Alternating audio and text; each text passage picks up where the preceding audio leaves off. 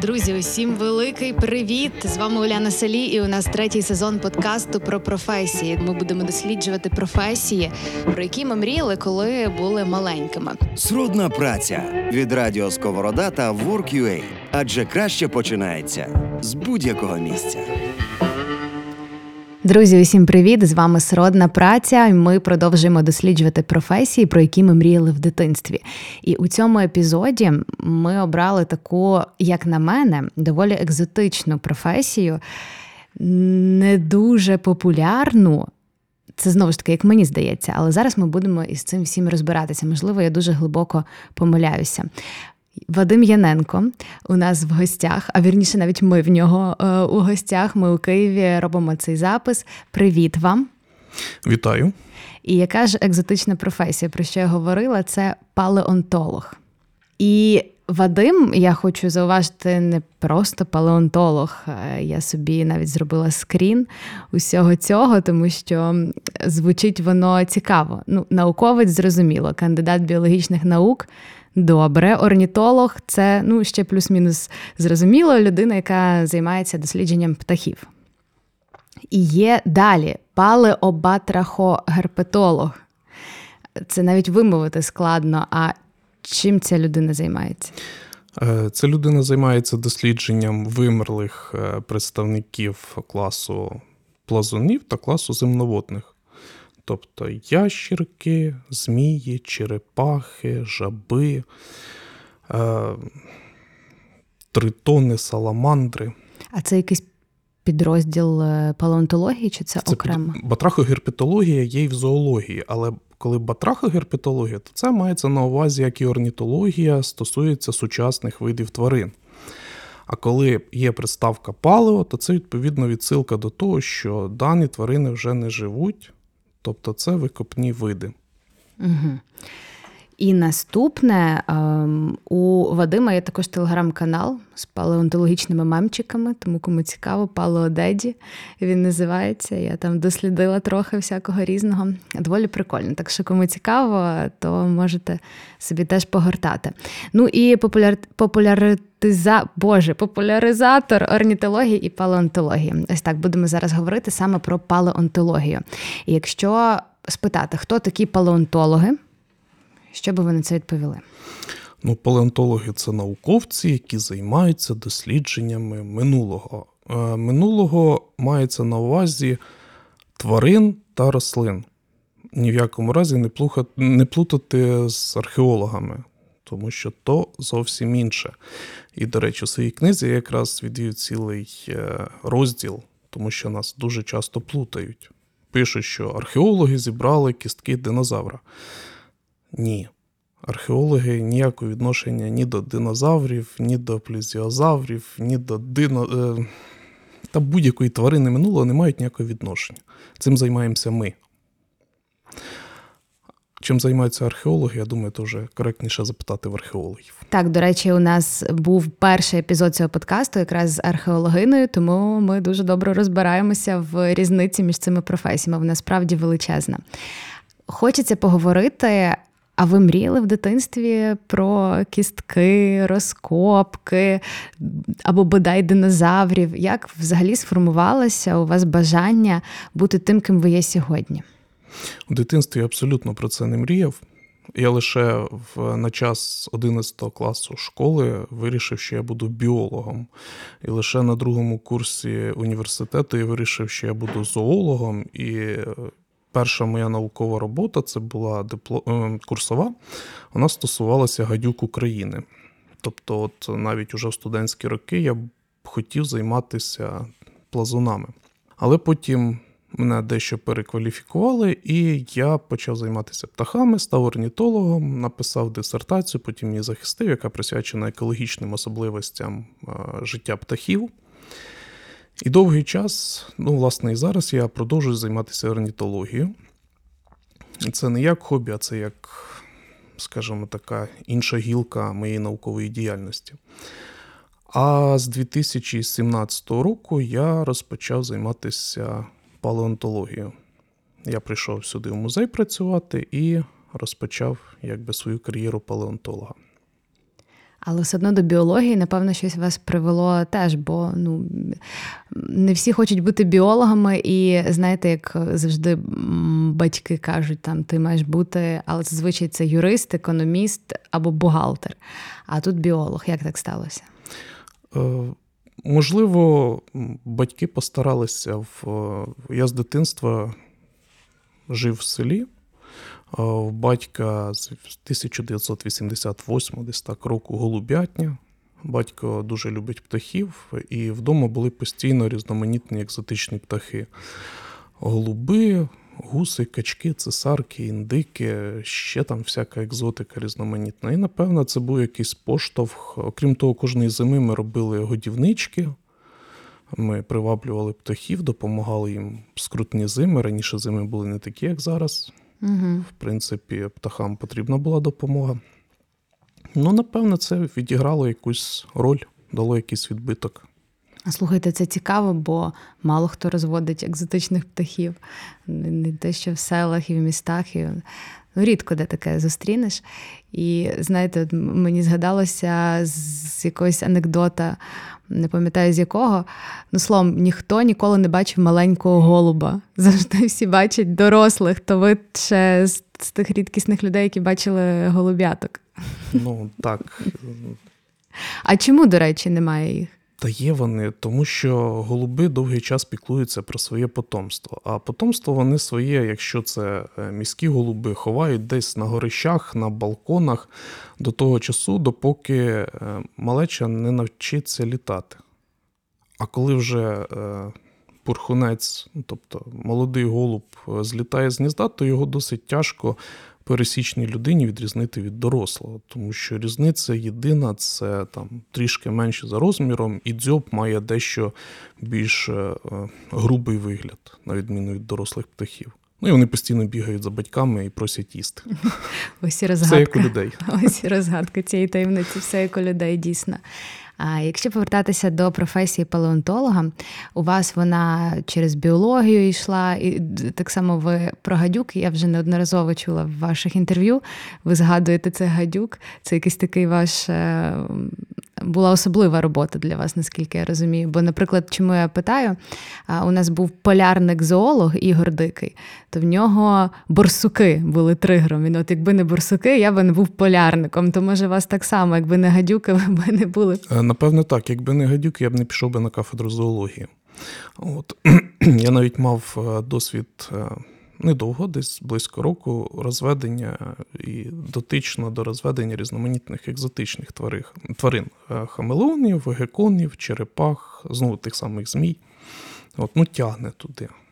І навіть після університету, де я працював орнітологом в лабораторії, науковій, е, сюди я прийшов і теж так склалося, що це була вільна ніша. Моя попередниця була аж 30 років до мене. 30 років, е, власне, всі матеріали лежали, їх ніхто не досліджував. А як виглядає звичайний день палеонтолога? Ну, як з самого ранку на роботу. А що ви робите? В музей. Е, Окрім написання статей, книг, е, ми проводимо велику музейну роботу. Е, Ми ставимо на облік е, кожен експонат, який є.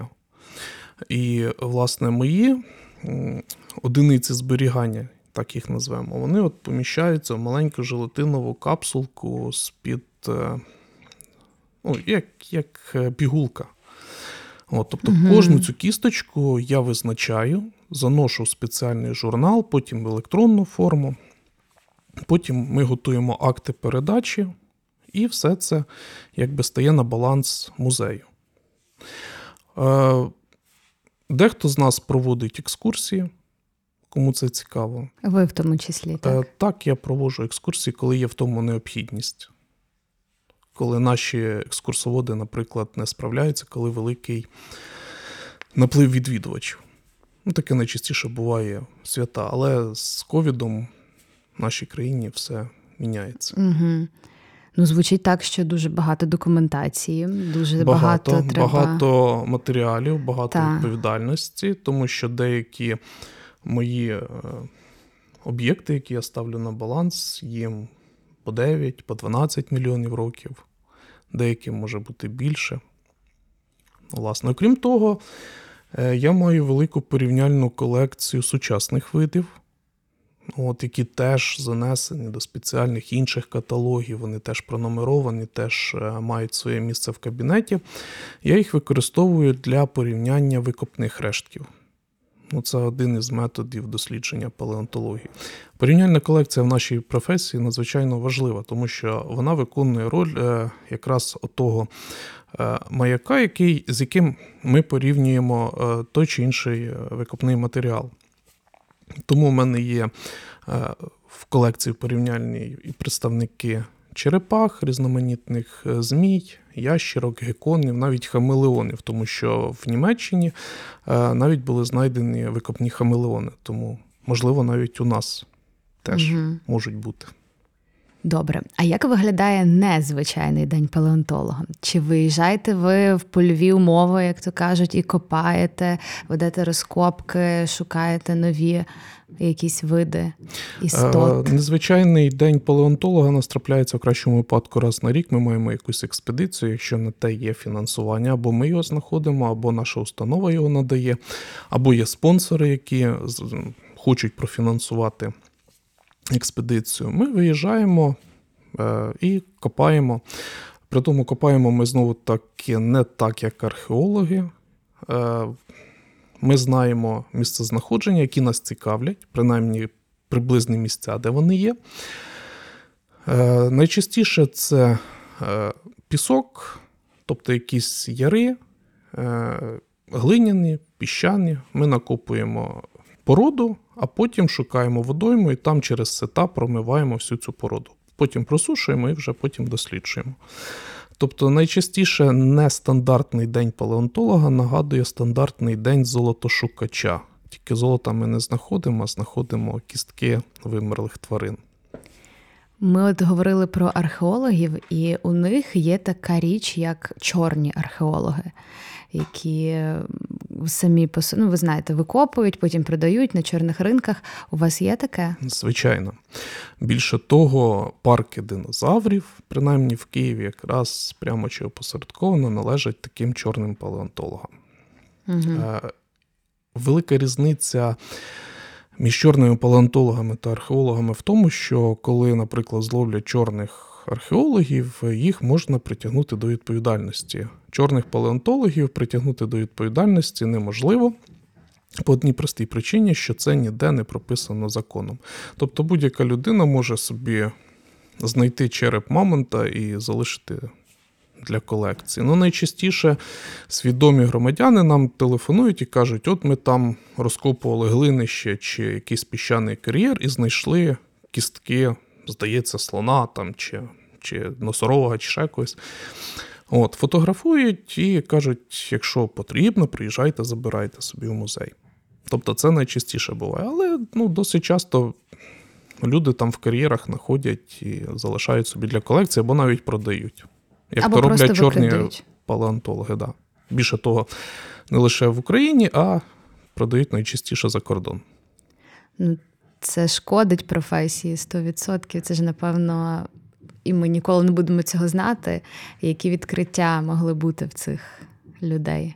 Велика надія на митницю, яка те не пропустить за кордон, але. але. Е, Звісно, е, як така практика є і за кордоном, і ми тепер пішли вже просто шляхом закордонних колег. Е, Коли до нас звертаються, ну, цих чорних палеонтологів не так і багато.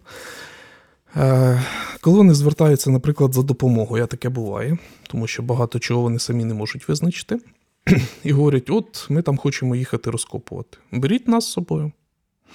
І от уже декілька років поспіль е, колеги їдуть з цими чорними палеонтологами, копають з ними цілий день. Все, що вони знаходять, ми фотографуємо, або те, що ми знаходимо е, під час спільної експедиції, так назвемо це так.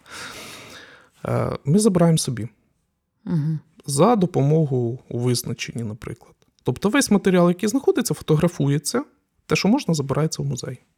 Те, що, ну, те, що знаходять вони, то просто їм залишається. В своїй книзі ви в тому числі пишете про те, що робити з. З кам'янілостями, які знайшли в городі, умовно.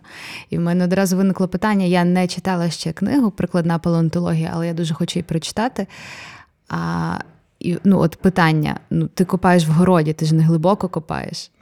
Ну, то як можна викопати щось корисне? Е, Город то скоріше як е, жарт Ага. був написаний. Мова там далі йде просто якраз про такі яри різноманітні, глиністі, е, там піщані. Якщо ви ще знайдете тваринного походження на городі, то це скоріше якийсь скотомогильник, і потрібно його закопати і визвати санепідемстанцію, Окей. ніж це буде якийсь палеонтологічний матеріал. Сезон професій, про які ми мріяли у дитинстві. Е, Власне, я книжку писав то жартівливо і, в, в принципі, для пересічного громадянина, який не має біологічної освіти. І в- саме в цьому розділі, на прикладі палеонтології минулого, я пробую скласти таку схему, за якою можна визначити приблизний вік тої чи іншої палеонтологічної знахідки. Угу. Там найпростіше це гігроскопічність, тобто як е, ця кістка відштовхує чи притягує воду. Про це багато що можна сказати. От, як ця кістка звенить. Тобто, якщо дзвінко, то це такий вік, якщо глуховато, то це інший. Як ця кістка, яке має забарвлення? Тобто кістки, які пролежали в ґрунті певну кількість часу, будуть виглядати по-іншому. Ну, відповідно, якщо ця е, кістка десь знайдена в, е, на березі річки, вона буде темною, тому що це алювій. Ну, власне, це характерно. Ну, одразу розчарую всіх, хто нас слухає. Динозавра ви на городі в себе точно не знайдете в Україні, бо в нас нема динозаврів. У нас є динозаври. Є? Те, що ми їх поки що не знайшли, не значить, що їх немає. Два динозаври були знайдені в 20 столітті в Криму, в Бахчисарайському районі. Угу. От, я думаю, що це вже ні для кого не новина. Е, Один навіть визначений і описаний до виду, це був один із останніх примітивних динозаврів крейдяного періоду Мезозойської ери. Е, Дуже схожий, ну, гадрозавр це був, схожий на Ігуанодона, про якого всі знають. Назвали його Рябініно-Гадрос Вебері на честь, е, власне, дослідниці, яка знайшла ці кістки, і людини Анатолія Рябініна, який описав Ага. даний вид.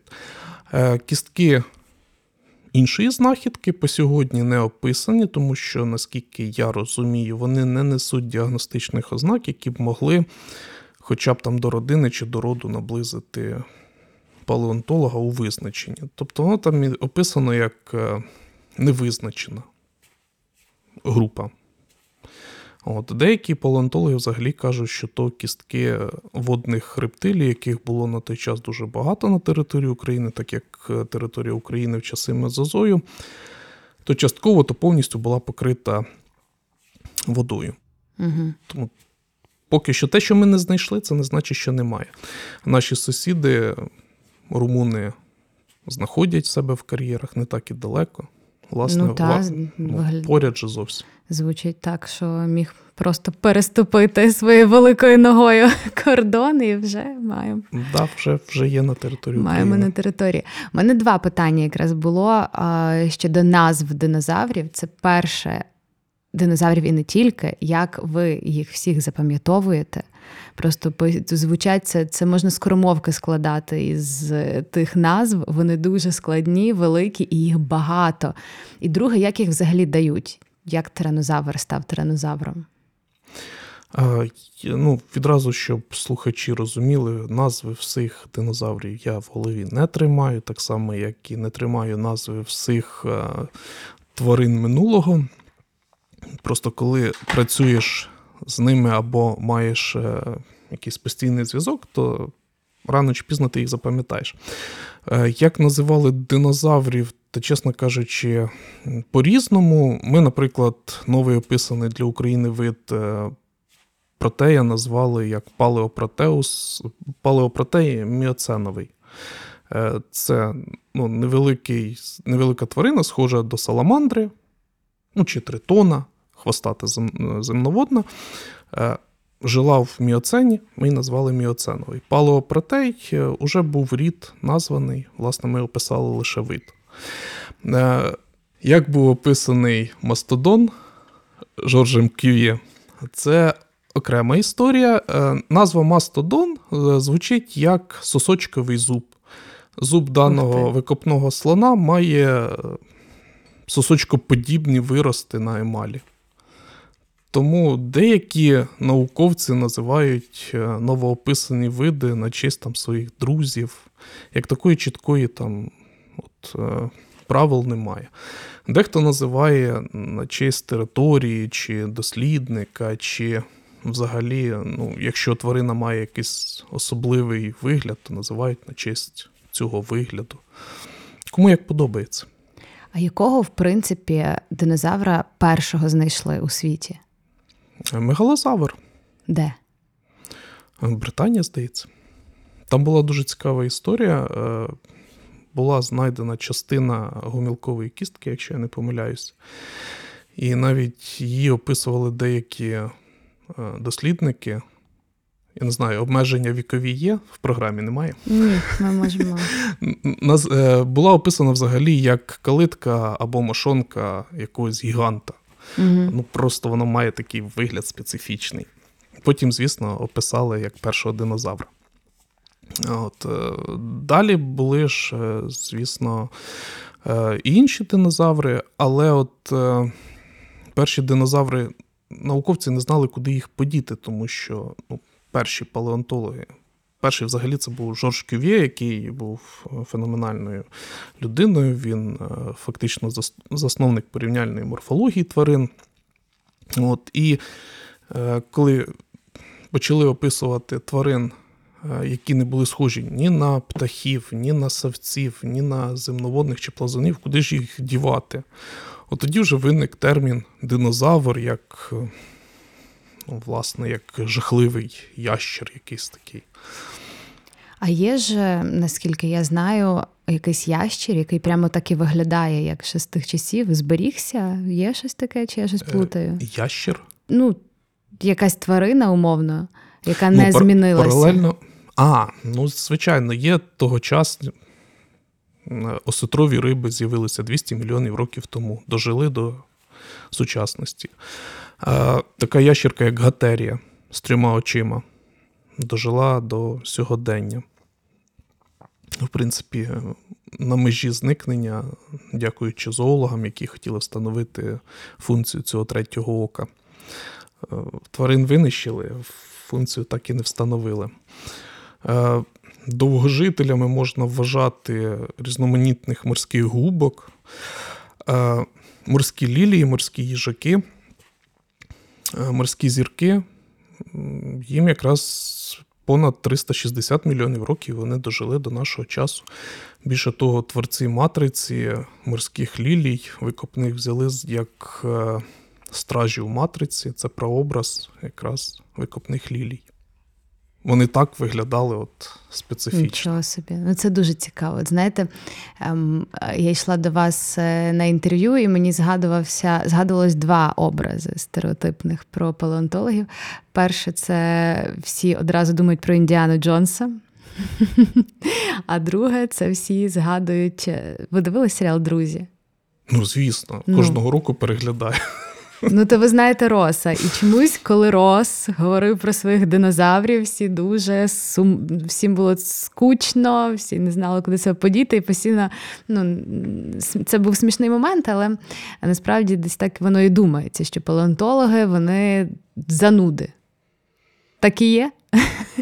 Почнемо, звичайно, почнемо з того, що Індіана Джонс скоріше археолог, а не палеонтолог. По-друге, найкращий момент друзів це коли Фібі запитує Роса, що б ти вибрав е, їжу чи динозаврів. Він каже, динозаврів, а щоб ти вибрав секс чи динозаврів, і Рос просто в шоці і не знає, що відповісти. Ну, картинка просто на віки. Ви знаєте, я думаю, що палеонтологи, якщо вони люблять свою справу, то вони не будуть занудними, скучними. Звісно, їх буде дратувати деякі нюанси, які просто плутають. Там, наприклад, іхтіозавра обізвати динозавром. Ну це ж жах просто, як так можна. Да, ну, Бо там що археологи складають тут, динозаврів. Ну, от, е, Але я думаю, що найчастіше, ну дивіться, принаймні з е, восьми працівників мого відділу, я і ще мій колега, ми вже написали дві науково-популярних книги. Колега, який, от, до речі, заходив е, до нас в кабінет, він написав про еволюцію скелету Угу. у видавництві Віхола. Я написав прикладну палеонтологію. Е, Тобто, ну, якби ми були занудами, то ми б і далі просто писали собі статті в Скопусі, Web of Science, там в якихось, не знаю, містечкових журналах, і на цьому все. А так, я думаю, ми трошки розважливіші. Очевидно, я підтверджую це 100%, що це, цей міф давно треба розвіювати, що люди, які працюють в музеях, люди в культурі, будь-де абсолютно не, не, не є занудами, і з ними завжди дуже цікаво. Ми скоріше червонокнижний вид. Червонокнижний вид. Ну, до речі, там хочеться поговорити, в принципі, як живеться цій професії в Україні. Чи йде молодь вчитися на палеонтологів? Чому йде, чому не йде? От як ви думаєте, як ви бачите? Ну, от я всім розповідаю, що в нас же ну, не навчають просто, от в нас немає факультету там палеонтології, да, чи кафедри палеонтології. Взагалі тобто такого стають в процесі? Нема такого, що я Е, йду. Я вчитись? зоолог за освітою, Так, я то я біолог. пам'ятаю. Е, Тобто, маючи біологічну освіту, простіше стати палеонтологом, чим, наприклад, е, маючи якусь гуманітарну професію. Е, Тут я бачу два шляхи. Це моє бачення. Е, Дехто з колег не погоджується. Треба мати або геологічну освіту і тоді опановувати е, біологічні складові, або бути біологом, там, зоологом, ботаніком і опановувати вже геологію. Другий варіант набагато простіший, тому що, маючи біологічну освіту, ти вже досить добре знаєш будову тварин, рослин. І єдине, що ти можеш завжди звернутися там до колеги-геолога для визначення тих чи інших складових, які тебе цікавлять. Чим навпаки, будучи геологом, опановувати всі принади анатомії, систематики, ну, всіх всіх оцих складових, якраз ботанічно-зоологічних. До речі, от ви кажете звернутися до колег за допомогою з дослідженнями. І я читала, що взагалі проблема є з е, ресурсами, інструментами для того, аби там, наприклад, повністю дослідити ту чи іншу кістку, яку ви знайшли. Тобто, ще в цьому труд- трудності бувають. Тут ми вже йдемо за допомогою до закордонних колег. Так, дійсно, якщо дрібний матеріал, або навіть якщо він не дрібний, але він в породі. От, ну, ти бачиш, там є кістки, але ти боїшся препарувати цю породу, то тоді якраз потрібні дуже дорогі засоби на кшталт там, скануючого мікроскопу, рентгену і тому подібних е, цяцьок, на які в нас е, в державі просто немає коштів. Тому що, наприклад, е, там скануючий мікроскоп в колеги мого співавтора деяких публікацій в Швейцарії коштує від мільйона євро. Ну, тобто, дійсно дорого. Е, Тоді ми складаємо домовленості, купу паперів е, про вивезення матеріалів в іншу країну, роботу з ними в лабораторіях іншої країни, там сканування, препарування і тому подібне, і назад ввезення в музей.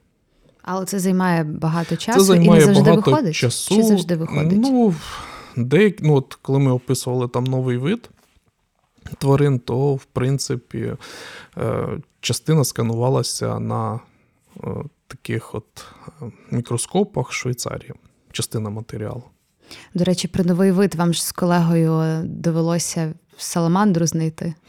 Е, да, протея, паливо протеой, міоценовий. Це ж, напевно, дуже- Ми дуже його, круте чесно кажучи, він, він від нас не ховався, він лежав тут 30 років в колекції, про нього просто ніхто не знав. Коли колега приїхав і каже: слухай, от у вас є місцезнаходження такого віку, а я маю там матеріали з Австрії, там Швейцарії, з Німеччини, і там є такий вид. Давай подивимося, чи є він у вас. Ну, навіть не вид. Ми не знали, що це, чи це новий Мгм. рід, чи це новий вид. Ну, от каже, є така тварина, давай її будемо пошукаємо. Е, Варто зазначити, що мій колега в 2012-2013 році, ще до мого приходу в цей музей, описав на наших матеріалах гігантську саламандру з цього ж місцезнаходження, які 9 мільйонів років, е, аналогічна сучасним саламандрам гігантським з території Японії. Тобто там двохметрова величезна така тварюка була. Наш протей набагато меншенький.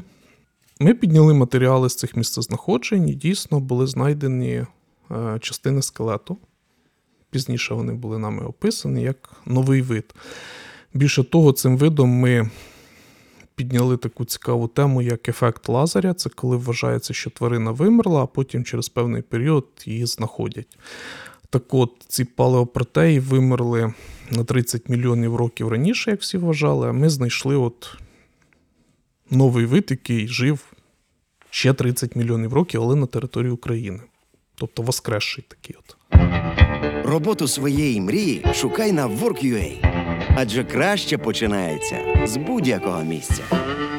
Ну, це справді цікаво і важливо. А це вплинуло якось на вашу професію в плані кар'єрного росту? От Для палеонтолога, що топ такий в професії? Топ стаття. Стаття, Стаття? В, в одному із журналів серії Nature. Ну, не іменно в тому Nature, який Nature, але от біля того. Угу. Ну, тобто, великий імпакт-фактор, е, крута стаття. Десь місяць про тебе пам'ятають, потім все. А ви часто статті пишете? Тобто, в вашому звичайному дні ви казали, ви приходите, ви щось пишете, куди щось подаєте? Ну, це одна із складових нашої роботи. Ми ж досліджуємо матеріали, отже, просто досліджувати і складати їх в коробку це ж не метод. Потрібно, щоб про них дізналися колеги з інших країн. Значить, ми зробили висновок, що розкопки бувають не так і часто. Це раз в рік, в більшості це така Це в робота, де треба випадку. Раз в в рік. випадку, де треба сидіти, бути уважним, зосередженим. От якщо говорити про людину, яка хоче йти в цю професію, от які в неї, як ви її собі уявляєте і, порівнюєте з собою, які мають бути в неї так, звані soft skills, Мгм. От щоб вона могла дати собі з тим всім раду, бо то ж не, не кожному дано, це все ж це треба бути уважним, я не знаю. І які hard skills ви набуваєте в ході роботи? Як каже мій товариш Іван Семисюк, треба мати залізну дупу, щоб всидіти за мікроскопом, терпіння залізне, от, е, знання декількох мов, хоча б англійську, для того, щоб моніторити публікації твоїх же колег, які працюють за кордоном. Ну, німецька ще там, французька, було б теж непогано. Е, окрім того, ну, е, стресоустійчивість все-таки, да, і розуміння того, що, е, як каже інший мій колега, ви коли прийшли в музей, ви мали розуміти, що ви будете ніщими, ну, тобто жебраками. Це типу такі правила гри. Ну, це мій колега родом з Радянського Союзу. Мгм. Він ще це в нього Якби закарбовано. від- Я не збираюся бути е, жебраком, так як він Віддаєте все науці, наче Да, він це да, мав. да, що да. Тобто або то, міні- або мінімальні зарплати, мінімальне там забезпечення, як в усіх держустановах. От. Але якщо ти е, маєш бажання розвиватися і працювати, то ти будеш знаходити методи якихось додаткових грантів, додаткових проєктів. Власне, це якраз в цьому і заключається стресоустійчивість, що інколи в один час треба здати декілька проєктів відразу. От як у мене було на 10 січня, здайте, будь ласка, то, то, то і то. От. А на 11, ні на 10. Буває таке. І ти можеш сидіти там декілька діб ночами і працювати. От ви популяризуєте професію. Стараюсь. Та, палеонтолога, стараєтесь, і у вас це добре виходить, і ви проводите екскурсії, до вас ж приходять різні люди, це і дорослі, і діти. Чим вони цікавляться? Чи задають вони вам питання? Всі діти цікавляться, звісно, динозаврами, яких у нас е, в Того колекції ну, до вас. практично немає. От, є декілька е, справжніх кісток, от, привезених е, з Монголії, з Узбекистану, коли ще палеонтологи копали всі гуртом великим, великою такою когортою. От, е, Та, в принципі, найчастіше питання виникають під час екскурсії. Тому що найчастіше батьки там ведуть дітей, 100% вони були вже в нашому музеї. Вони бачили і того мамонта, і того волохатого носорога, і ті хатинки з кісток мамонтів. Але коли починаєш розповідати, то вони ого, а ми цього не знали, ох, як цікаво, а це о, і так далі, і тому подібне. Е, Буває інколи, коли дітей просто не тягнуть, там, наприклад, всім класом примусово. Їм, можливо, цей музей не цікавий. А коли от дитина інколи сама приходить, от їй цікаво, то тоді екскурсія може перетворюватися на двогодинну, півтора годинну розмову з дитиною просто. Ну, найчастіше діти втомлюються 20-30 хвилин, от, але коли ну, бувають винятки. У мене був досвід. Мама приводила двох своїх синів, і я їм окремо проводив екскурсію по кожному, наприклад, якщо це відділ зоології, я ще там бувало водив екскурсії, то ми брали просто зал, і ціла екскурсія була в одному залі. Або брали якийсь клас тварин, і от цілу там 40 хвилин плюс-мінус година ми розмовляли виключно про представників цього класу. Коли дитині цікаво. Коли дитині не цікаво, ти нічим не зацікавиш, навіть динозаврами. Ну так, це, це справді правда. А чому ви вирішили популяризувати це? Ви ж можете спокійно писати статті, досліджувати, знаходити когось, не знаходити. І... Та мені просто цікаво. Мені це подобається. Ну, якоїсь такої шаленої там, переваг, плюшок е, я від цього абсолютно не маю. Мені просто цікаво, цим я якби розповідаю про те, що наш музей це круто. Люди, які це бачать, читають, чують, дивляться там наші відеоролики, вони потім беруть дітей і приходять в музей. І не один раз, а декілька разів кажуть своїм друзям, друзі беруть своїх дітей, приходять або самі приходять. Ну, це, мені здається, це дуже важливо. Важливо, щоб люди знали, що ми існуємо, що в нас, е, незважаючи ні на що цікава величезна колекція. І в наш музей можна приходити хоч кожного тижня, і ти будеш дізнаватися щось нове, нове і нове. Ну, якби ви спитали, а для чого мені приходити в музей? Що тут у вас є саме таке? Якщо людина хоче розвиватися всесторонньо, якщо людині цікаво. Ну, я ж не знаю, можливо, більшості людям не цікаво, що у нас там жило 35 мільйонів років на території Куренівки, наприклад. Людині не цікаво, то ну, як ти її зацікавиш. Але коли людина прийде до нас, то я розповім, що там жили величезні 25-метрові хижі кити. Угу. Їхні рештки були знайдені в одному із е, глинищ другого цегельного заводу, який раніше був на території Куренівки. Тобто, десь 30-40 мільйонів років тому на території Києва плавали величезні кити. Плавали тюлені, плавали там сирени. ну, Я не є фахівцем водної фауни. От, Але це з того, що якби дельфіни плавали. Ну, Рештки тих тварин, які в нас є в експозиції. Мені здається, це цікаво. Можливо, комусь не цікаво. Ми його не побачимо ніколи в нашому музеї. Ну, це справді звучить фантастично, особливо, напевно, для дітей. Які дельфіни, тут звідки вони? Під Києвом он, знайдені величезні скелети, повні майже скелети мамонтів. Під самим, ну, сусідні села з Києвом. Це ж поряд. Для Мої мене... діти питали, а у вас там на Троєщині? Чи в нас там на Троєщині ходили слони? Ну, це один з районів Києва. Чи ходили там мамонти? Кажу, ну напевне, ну. Якщо ходили з однієї сторони Києва, то напевно і з іншої, скільки тут цього Києва для мамонтів. Ну, Для мене було теж як от з тих дитячих відкриттів, що в динозаврів було пір'я. І вони просто не літали, а ходили з тим пір'ям. Ну, це це вже якби дослідження останніх років. Навіть більше того, вісім родів хижих динозаврів, але не тиранозавр. От інколи мене хейтять, типу, які ваші докази, що тиранозавр не мав пір'я? Угу. От.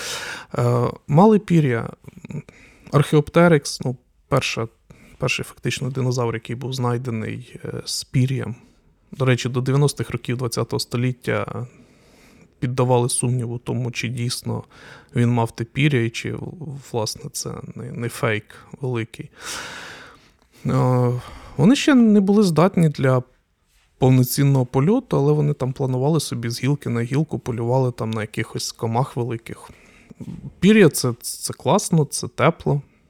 Це, це, ну, от, Як мінімум.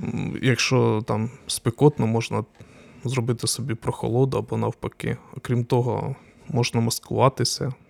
Е, Більше того, от останні, доказ... останні дослідження вже навіть дозволяють дізнатися забарвлення цього пір'я Ого. динозаврів. Там з археоптерексом взагалі цікаво. Перший відбиток е, в Німеччині. Ну, це ж лише його знайшли в одному кар'єрі в Німеччині. Від... Відбиток пір'їни е, був, знайдений в той час, коли Дарвін видав свою працю от, про походження видів.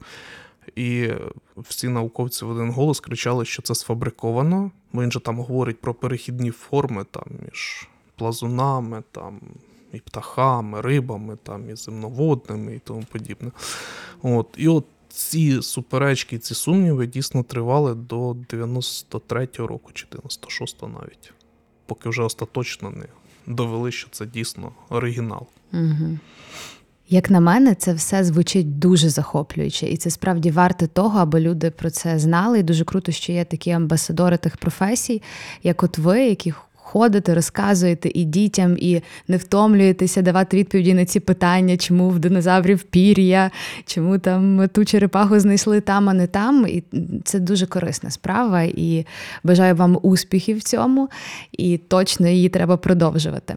Наостанок будемо потихеньку завершувати, бо часу мало в нас, на жаль, сьогодні. Хоча хотілося б поговорити ще. Думаю, така нагода точно буде. Якщо говорити про вашу професію, от прямо зараз, станом на сьогодні, що найбільше, та є багато мінусів, ми про це трохи поговорили, але що найбільше вам в ній подобається? Чому ви цим займаєтесь? Чому ви любите її і популяризуєте? Е, Найбільше я люблю от якраз музейну цю рутину. Люблю Серйозно? Так. Ні, окрім того, я дуже люблю експедиції. І як орнітолог я їх маю, але як палеонтолог, на жаль, я їх маю не настільки багато, як би хотілося. Е, ну, я люблю бачити, торкатися до минулого нашої планети, більше того, його описувати.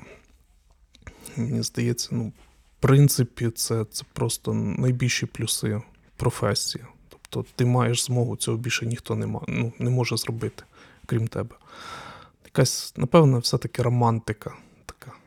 Все-таки є вона. От здається, що якби так не вдавалося досліджувати це минуле, то ми б не знали, як будувати майбутнє, яким би воно було, яким би була та сучасність. Принаймні, ми не знали, як, як виглядало життя на нашій планеті навіть там якихось 100-200 тисяч років. Так ми собі можемо уявити. Більше того, е, досліджуючи тварин минулого, ми можемо реконструювати клімат того часу. Ми тепер знаємо прекрасно, що на території України, окрім льодовикового періоду, було ще так добряче спекотно, як в Африці, наприклад, зараз. Були такі моменти історії нашої планети. Все змінювалося. Змінювалися материки, змінювалася погода, змінювалися тварини, рослини. Це дуже цікаво. Дякую вам. Дякую вам за цікавість до палеонтології, до науки. То все-таки це екзотична професія, як я сказала на Е, початку. Так, нас не так багато, як би, напевне, хотілося. В нас є групи тварин, які лежать і чекають своїх дослідників. Наприклад, хоботні, ніхто не займається е, дослідженнями е, хоботних в нашому музеї. Спеціаліст є в Україні. Богдан Тарасович, вітання. Вітання. От, але в нас от колекція лежить, і, ну, на жаль, ніхто динотеріями, мастодонтами, там, гомфотеріями не займається. Широке поле. Давайте будемо вірити в те, що з тих груп дітей е, бодай десяток піде у професію і буде приносити якісь нові результати, відкривати нове і цьому світу. Ну і формувати позитивну репутацію цій професії. Понадіємося. Дякую. Віримо в це. Дякую вам. Професія палеонтолога була у нас сьогодні. З вами Уляна Салі, і у нас третій сезон подкасту про професії. Ми будемо досліджувати професії, про які ми мріяли, коли були маленькими. Сродна праця від Радіо Сковорода та Work.ua. Адже краще починається з будь-якого місця.